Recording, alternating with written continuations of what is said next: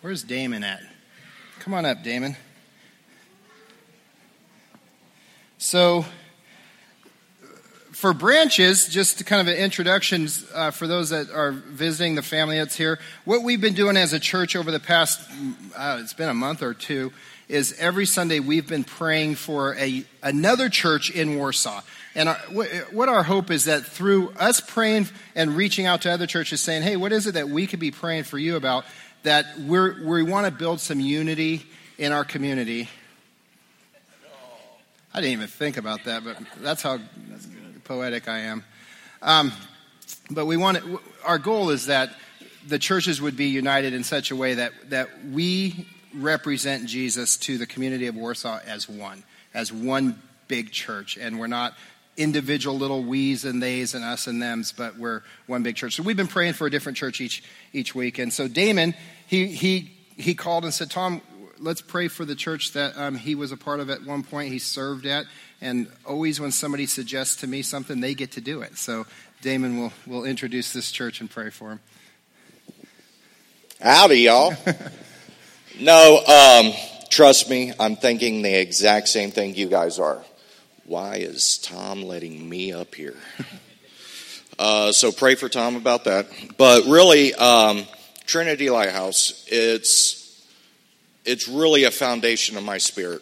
It's where uh, my wife and I was married at, where uh, both my kids baptized, dedicated, um, spent a lot of my ministry time there. Um, Glenn and Linda has been a or an influential part of my life, uh, like a mother and father figure to me. Uh, but when I called him, because they're older people, they don't do email or text messaging. So I called him, and he was down in eastern Kentucky preaching a revival. That was only supposed to be a week long, and he was on week two. So um, I talked to him, and I told him everything that we're doing, and I said, How can we pray for you? And the very first thing he said was, How can we pray for you? I was like, No, you can't answer a question with a question. But he said that he really would like to see wisdom go through the church, but most importantly, that the Holy Spirit just takes over everything. Um, it's kind of it was kind of funny to me that he said wisdom because you know you see his hair it's kind of like mine that's a whole lot of wisdom in that man but really it's just a really influential part of the church to really have the holy spirit move through it he said he wants the whole he just needs the Holy Spirit to just take over everything. And I'm not sure what time it is, but um, depending on what time it is, they are actually praying for branches right now. So if we could just come together and we'll pray for Lighthouse. Father, thank you for this church. Thank you for the people that you placed in the church. Thank you for uh, Brother Glenn and Sister Linda, which they love to be called. But most importantly, just touch them, touch their people, touch the leaders that they have in place, that your power, your name, and your love can be moved through the community. As we're praying together, Father, just send the Holy Spirit that it may move through each and every person there, that it may touch each and every one, that they can all become beacons of your love in this community. Just as we need you, they need you. For not one foot can be placed in front of the other without you. So we pray together as a community, as your church May you can touch them as we all pray. Amen. Amen. Thanks, Damon. So, just a couple other quick announcements. Um, Jack, raise your hand, Jack. Jack is standing. Jack's going back to prison next weekend, so um, you guys can say goodbye to him. But Jack's part of a ministry, and they go into the prisons and they do a whole weekend program. And one of the things that they do is they take cookies in for every single person who's in the federal prison. So the problem is, is that you just can't bake cookies and bring them. They have to be very specific. Um, the ingredients, how they're packaged, everything is, has to be very specific to be able to pass through in order to make it to the inmates. So Jack will be standing out back after service. He has the, the ingredients and the recipes for making the cookies, and we want to just make a ton of ton of cookies. We could probably do a hundred dozen, I would imagine, because each batch makes five dozen. So 20 people say yes, there's a hundred dozen. So meet Jack after the service in the back, grab one of his recipes, make the cookies, bring them here Wednesday after 3 o'clock. If you come Wednesday after 3 o'clock, drop them off. Somebody will be here, and then Jack will come pick them all up and take them down to prison next weekend, okay? And be praying for Jack as he's in prison, just loving on the, on the inmates in there. Um, every year we do a, a, a, drive to just gather food to give to one of our local um, community services to feed people that just will not have a Thanksgiving dinner. So in the back outside, there's a table, there's a card like this. On the back is the what what you would purchase to make up one basket, one meal for for a family. It costs $25. We would um, grab one of these, fill it. You could bring it in any Sunday over the next two Sundays. By the 12th of, of November, we'll need to. Um, we'll need to deliver those so that they can be passed out to the families okay and then tonight if you anybody's invited to come to our fall party it's going to be a great time dress warm Bring a, a chair if you don't want to sit on a metal, wooden, nasty chair. Bring a chair, or you can sit on, is it straw or hay? I always forget. A bale of straw. You can sit on a bale of straw. It's going to be a great time. Face painting for the kids and all kinds of fun and, and great food, and, and of course the chili. And I love this time of year because it finally got cold. And I love it because when it gets cold, the hunting gets good and the football gets good. Did anybody watch football yesterday? Yesterday was a great day for college football, wasn't it? A great day for college football. Here's what I recognize every team has a motto, every team has some sort of slogan that they live by. So if you're a Purdue fan, who's a Purdue fan in here? Raise your hands. What is Purdue's motto? motto? What do you guys say? At least you tried? Is that what you say? I'm not the one that said it this time. You say boiler up, right? Boiler up, it's up there. I don't know what that means, but you guys say it and it's awesome. Is there anybody in here that's an Alabama fan? Nobody, because they're the number one team in the nation right now. Do you guys know what? What do they say? Roll Tide. The hints are up there, right? Now, if you root for the same team I root for and God roots for, the Fighting Irish of Notre Dame, fans, Absolutely, yeah. We're on God's team. What, what do we say? What do we say? Play like a champion today, right? You know that slogan, that their motto, their, their statement has been used all over the world in all different variations because God's word, God's word spreads and it doesn't return void. I love it. Yesterday's game was awesome. We have a, we have a motto here at Branches. We have a mission statement. And, and, and this is our mission statement that we love God, we love others, and we make disciples. And this is, you know, periodically I feel like we need to revisit this mission statement as a church um, and as individuals because I believe that this mission statement is exactly what Jesus told us to do as followers of Him, as disciples of Him. And, and, and what, I, what I, my hope is, is that this mission statement, you know, if, you, if you're a first time visitor here and you get a, a, a, bag, we have a new coffee cup, and on it it says, Love God, love others, make disciples. And that's great. If you see our big banner out on the wall, it says, Love God, love others, makes disciples. All, all our brochures, we say this. And my hope is it doesn't stop there. My hope is that as a church, we don't just plaster that on our walls and on our coffee mugs and on our, our, our, our, you know, website and that sort of thing, and that's where it stops. What I really hope is that we as a church make that our personal life's desire and goal and motto.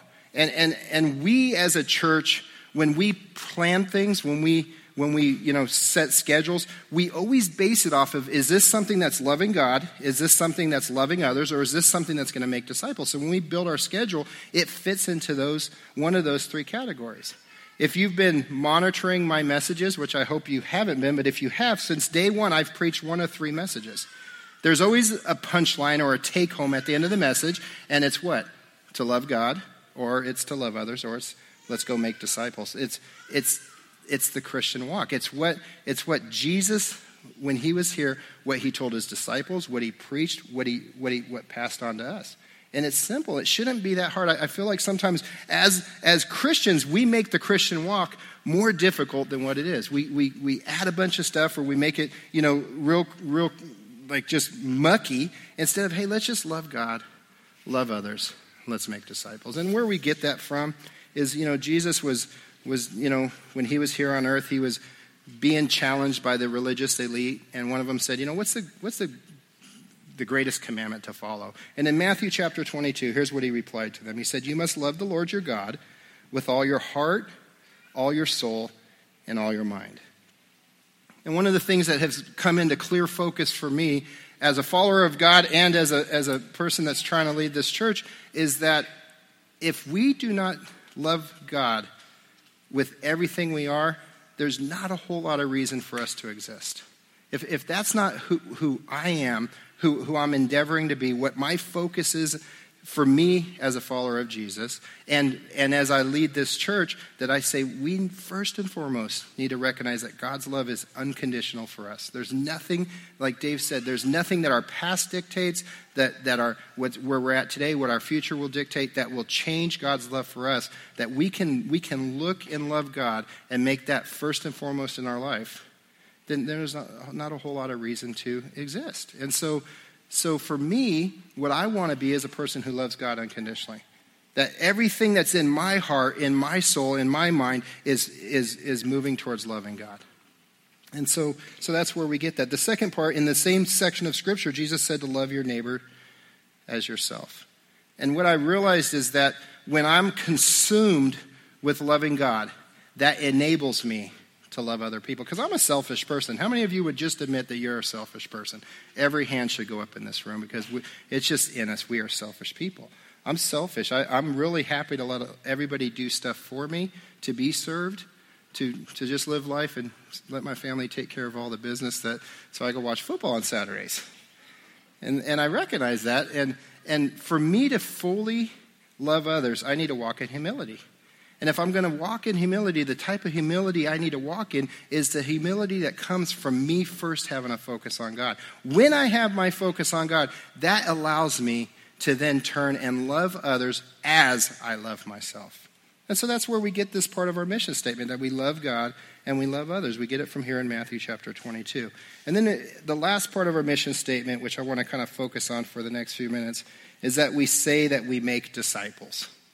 And I just want to just kind of look at what that means. And we find this in Matthew chapter 28.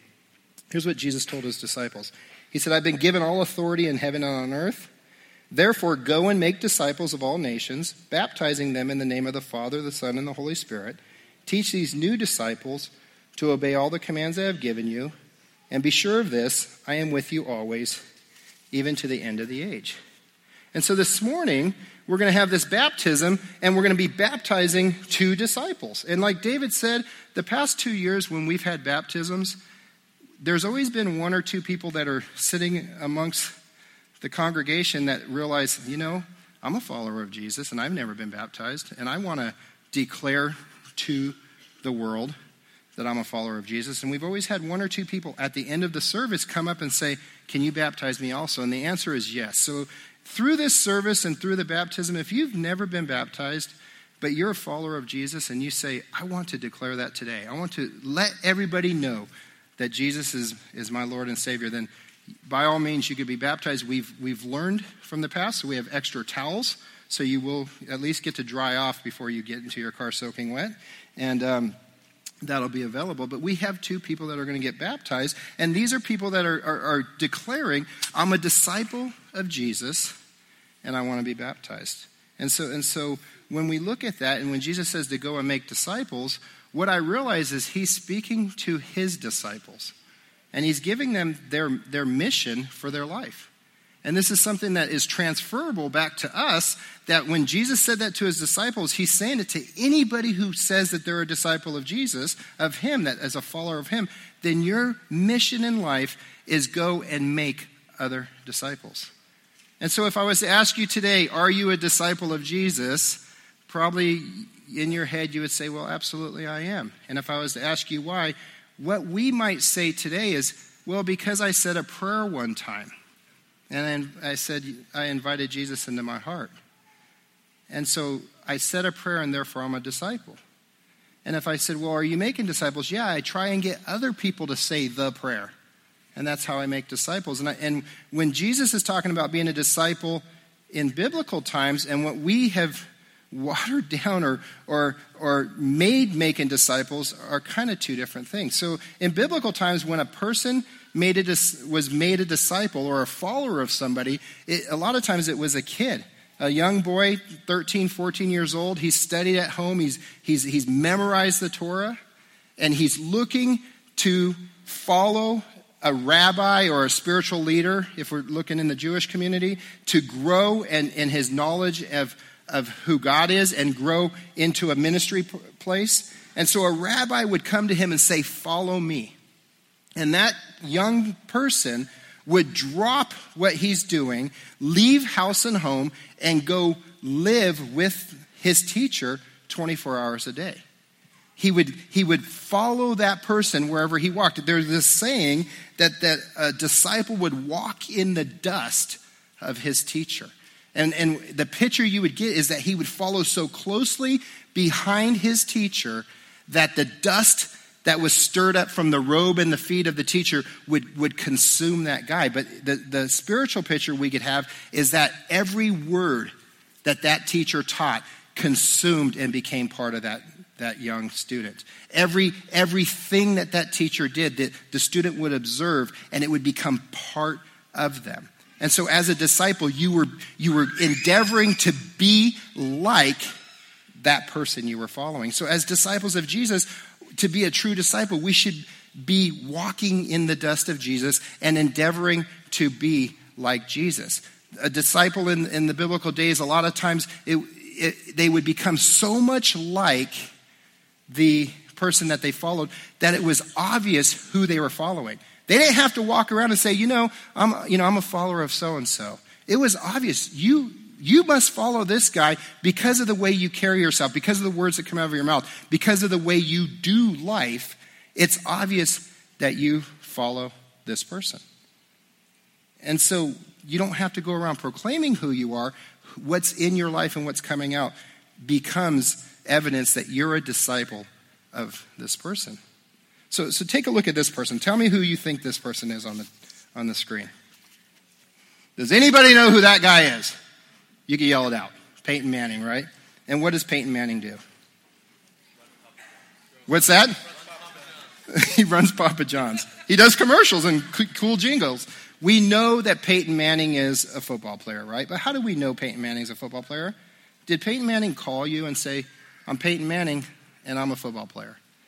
He did not need to, right? We know what Peyton Manning is because we have seen in his lifestyle what he does. We know that this guy studied the game of football. He is a master as a quarterback. I, I used to kind of hate on Peyton Manning because I kind of thought he was a whiner on the field. But then I realized that this guy is so tuned in with how this game plays. I think, I don't, somebody, I don't know, somebody who preached recently said that Peyton Manning, during one of the Super, the Super Bowl or something, it was raining. I'm going to mess it up, but the other team was fumbling. Peyton Manning did not fumble the ball. The reason he did not fumble the ball is that he practiced for months with soaked footballs. He would soak footballs and then go out and practice with them so that when he got into a situation where there was a rain day, he knew how to handle a wet football.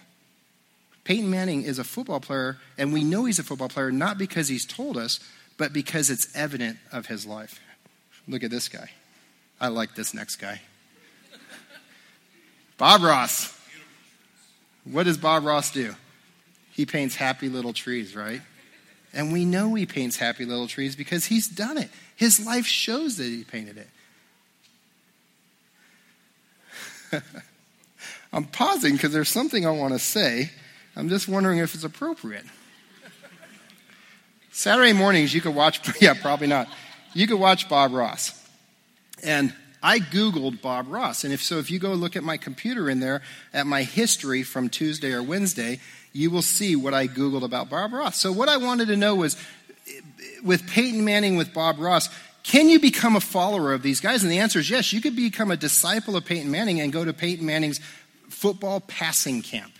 Bob Ross, you can take a class from a certified Bob Ross instructor and learn to paint just like Bob Ross. So you can make paintings and you can see, you know, people say, you must have learned from the master Bob Ross. One of the things I found about Bob Ross that was interesting is he never liked his afro. He hated his afro, but he did it to save money on haircuts.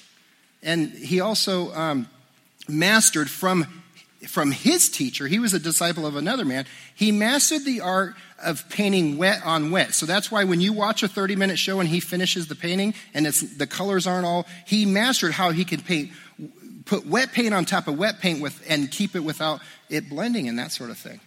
But if you were to check my Google, I would say one of the things I typed in was, Did Bob Ross smoke pot? Because uh, that guy is so mellow and he was known to be a fast painter. And I thought, who would have an afro like that and talk like he did and not consume cannabis. That's the things I do when I'm prepping a message. Look at this next guy. Who's this guy?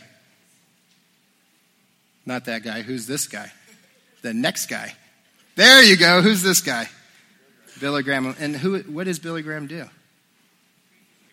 He preaches the gospel, he evangelizes. Millions and millions and millions of people have heard the gospel from this man. And he doesn't have to walk up to you and say, Hi, I'm Billy Graham. You know, I'm a, I'm a preacher, I'm a Christian. We know it by his life. Do you get what I'm getting at here? That as a disciple of somebody, you become like that person. When you become like that person, you don't have to walk around announcing you're that person because it's just evident in your life. And, and if we're going to be disciples of Jesus, it should be evident in our life. We should not have to announce it. I call this my football jersey theory. Okay, and, and here's why I call it that. When I was in high school, my senior year, I played for the Ramona Rams. Now, this is in Southern California, and we went to the championship game. So, so in California, the way high school football is broken up, it's not like here where you go to state, you go to a championship game. It's, it's equivalent to you know, Warsaw right now is marching their way towards state. They won, they won Friday night. I think they have two more games and they go to the state game. We went to the state game. It was a big deal. I was actually a pretty good player. And I remember at this game, it was at a college, you know, kind of in a bowl type, you know, stadium, so different than your standard high school. ESPN was up there announcing the game, recruiters were there. It was a big deal. But here's what I found during the course of the high school, my high school senior year, on Saturdays, I would see guys wearing their football jersey around town. Now, these guys that I would see wearing around town, frankly, were the bench warmers. And I devised this theory or this reason why they did it was that after a big game on Friday night, they would want to announce to people, hey, I'm on that team also. I'm part of that team also. And the way you announce it is that you wear your team, your jersey for the day. And so I'd see these guys walking around wearing their jersey. And I, and I came up with this thought that as Christians, a lot of times we wear our jersey around because we have to let people know that we're Christians. See, the guys on the team that played well, they didn't have to wear their jerseys. They were known by, by their play. Their names were announced when a good play was done over the loudspeaker on the field. Their names were in the paper, their, name, their pictures were in the paper. People knew, hey, there's so and so, he's on the team. But the bench warmers, had to let people know, hey, I'm on the team. And, and so my question is, are you a, a, do you wear your football jersey, your Christian jersey around to let people know you're a disciple of Jesus? Or do people know you're a disciple of Jesus because of who you are and how you carry yourself? Does that make sense? I worked at this, this company. Um, it was actually right before we moved here to Indiana. There was 40, about 40 employees in that, that company of 40 employees, I was one of four Christians, at least known Christians. The rest, if they were, they didn't blow their cover. And so, um, one of four Christians, and the four of us, we knew we were Christians. We, we encouraged each other. There was times where stuff was happening in the work where we chose to leave. and go to lunch together and not be a part of what was happening at work because it, it went against our faith. And um, we endeavored to live out a good testimony at this job. There was one of the four Christians who was really vocal about the fact that he was a Christian. And, and frankly, it, it, frustrated the other three of us because he always talked about how he was a Christian. He always complained about what the, the non Christians of the, of the um, company would do, but then he would always whine and moan and complain about life and what was going on. And I remember one time we were sitting, not all 40 of us, but you know, 10 or 15 of us sitting around a table at lunch in the break room, and he started in on his thing. And one of the non Christians of the group stood up and said, You know what? You are the most miserable Christian I have ever known. And at that point, I just remember my head sinking, thinking, This guy just ruined the testimony of the, the other three of us that were trying to walk it out because he was so mouthy about being a Christian, yet his lifestyle just, just erased everything we had. And I thought, that's not what being a disciple is. Being a disciple of Jesus, people know I'm a follower of Jesus because the dust of Jesus is on me. So I'm going to wrap this up. We're going to land this plane, but I just want to talk real quick about just three three ways that if you if you say I'm a I'm a I'm a follower of Jesus, I'm a disciple of Jesus, just three things that we can you can say, is this evident in my life? That I think every follower of Jesus has. So a disciple of Jesus is a worshiper. I think fundamentally that to follow Jesus is to worship Jesus. And when I mean worship him, I mean worship him at all times. Not when you feel like it, not when the music is really good or the band's doing great or the volume's perfect, not when you like the song, but your life is a lifestyle of worship we worship Jesus at all times. We don't worship Jesus. You know, we live in this world that tells us, you know, that we can worship anything we want. So a lot of times what will happen is we'll come and worship Jesus on a Sunday morning, but Monday through Friday we'll worship our paycheck or our job, right? We allow other things to become the worship in our life, but a, a disciple of Jesus worship Jesus. Do you remember when Jesus was having that conversation? One of my favorite stories with the Samaritan woman at the well. And, and she started in with this you know, you Jews worship in Jerusalem, and we Samaritans worship here on our mountain, and this and that.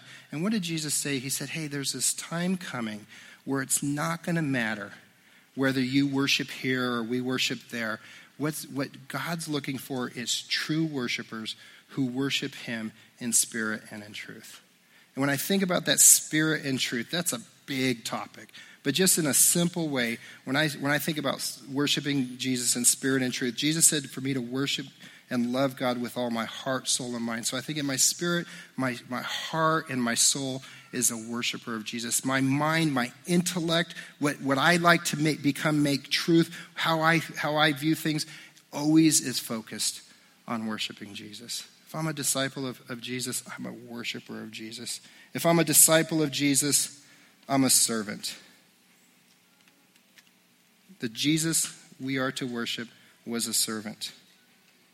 In John, Jesus kneels down and starts washing his disciples' feet. This was a job that was left for the lowliest of servants to clean the feet after you've been walking out in the dusty streets. And Jesus kneels down to do this. Now, for me, thinking, I'm going to worship Jesus, the Jesus I want to worship, it doesn't make a whole lot of sense for my Jesus to be a servant. It didn't make a whole lot of sense for Peter either. Remember, Peter said, No, no, you're not going to wash my feet, Jesus. And Jesus said, If I don't wash your feet, I don't have any part of you. And Peter got it. Peter said, Okay, wash it all then. And, and Jesus said, I did not come to be served, but I came to serve. So if I'm a disciple of Jesus, I'm a servant. I'm looking out for the needs of others. I'm serving in areas where people need to be served. I'm helping out. I'm, I'm putting others in front of me. A couple weeks ago, I went away, and I try to do this once a year where I, I go away and just ask God for direction for branches for 2018. And one of the things God told me very specifically for myself was Tom, you need to serve. You need to be a greater servant to the people of branches. And I, and I, I mean, that was just something that was very clear. God gave me four things, three that I thought were specifically for me that I need to apply into my life and then one for the church. And, and as the week went on, God said, These are for you, but these are also for the church. And so we'll, we'll talk about those as we roll into 2018. But one of the things was that we need to be greater servants in Warsaw. I need to be a greater servant to the people that are in front of me. I need to be a disciple of Jesus, show Jesus in my life by serving other people. So, so a, a disciple of Jesus is a worshiper, a disciple of Jesus is a servant. And then finally, a disciple of Jesus is a witness. And that brings us back around to our mission statement that we make disciples. That we make disciples. Jesus says, Go. And what does that mean? It means get up off our seat, get moving, get into relationship with people, and be a witness. We first be a witness by, like what we talk about, we take off the jersey. We stop telling people who we are, and people see who we are because we love people, because they see the love that we have for God coming out in the way we love others. Our life tells people that there's something different about us. Our lifestyle tells people that, that we're followers of Jesus. And then we tell people about Jesus. We invite them into the relationship that he wants to have with them. That's what making a disciple is. We make disciples by inviting them into the relationship. We walk with them and we, we help them get the dust of Jesus on them. And this morning, what, we what we have is we have two people and hopefully some more that say, I want to announce to the world that I'm a disciple of Jesus. I want to say that I am a follower of Jesus, that Jesus is my Lord, my Savior, and I'm walking with Him. I want Him to shine through me. And so, Brooke and, and Victor, if you guys want to come on up, we're going to do the, the, the baptism now. And let me just tell you how we do baptism here at Branches. So for us, this is a, this is a, a celebration. This is something to be excited about. This is something to cheer. This is something to to encourage about, okay? So so we have a video for each person. We'll show the video for that one specific person. We'll baptize them, and then the, then we'll show the video for the next. And Victor's going to go first.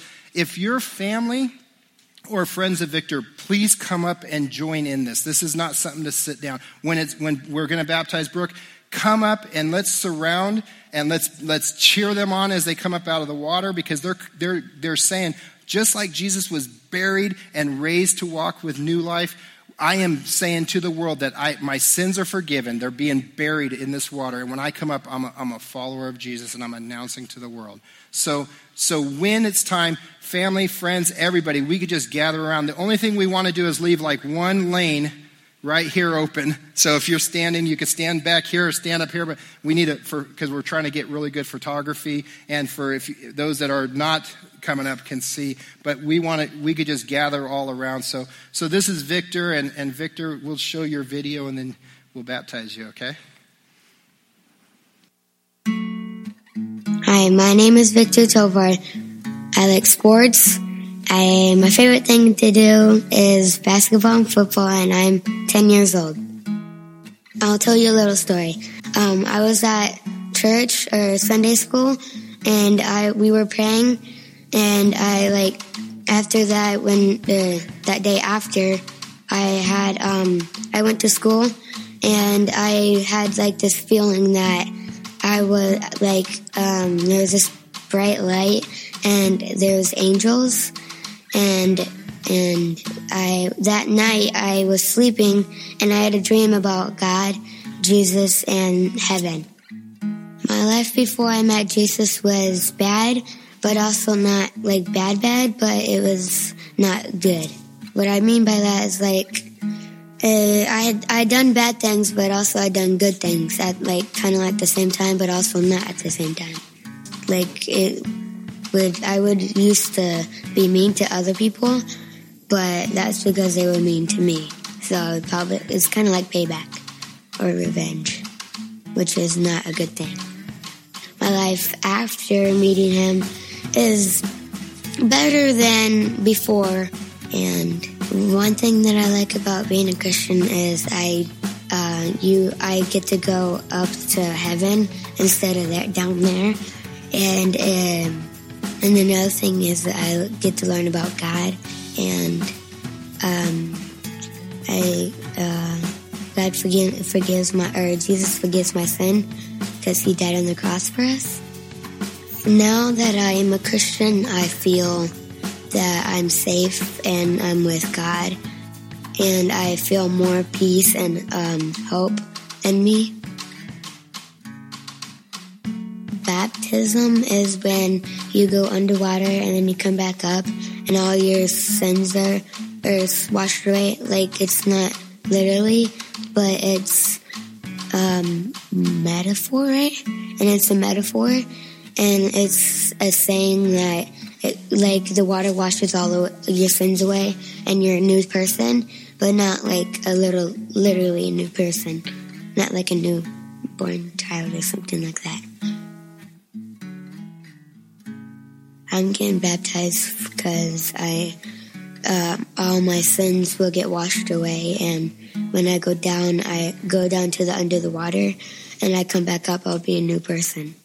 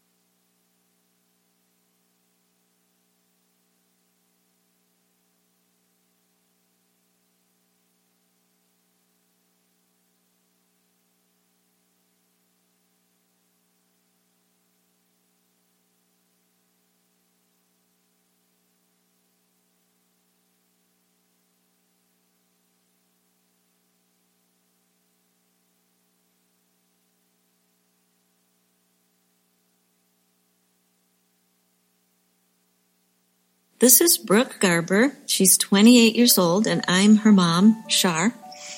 And she lives in Winona Lake. Well, Brooke loves to walk, and she also loves animals. And she works with dogs and cats, and she grew up riding horses. So she's been really involved with a lot of animals. She doesn't have any of her own at home right now, but she's making friends with the neighbors' dogs. I love the church, and I've always enjoyed being part of this church family.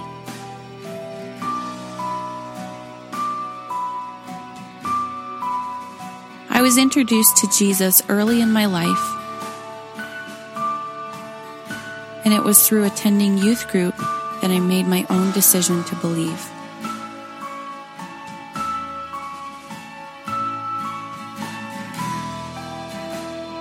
Jesus has always been with me, and I think it's time to show him and all my family and friends what that looks like in my life.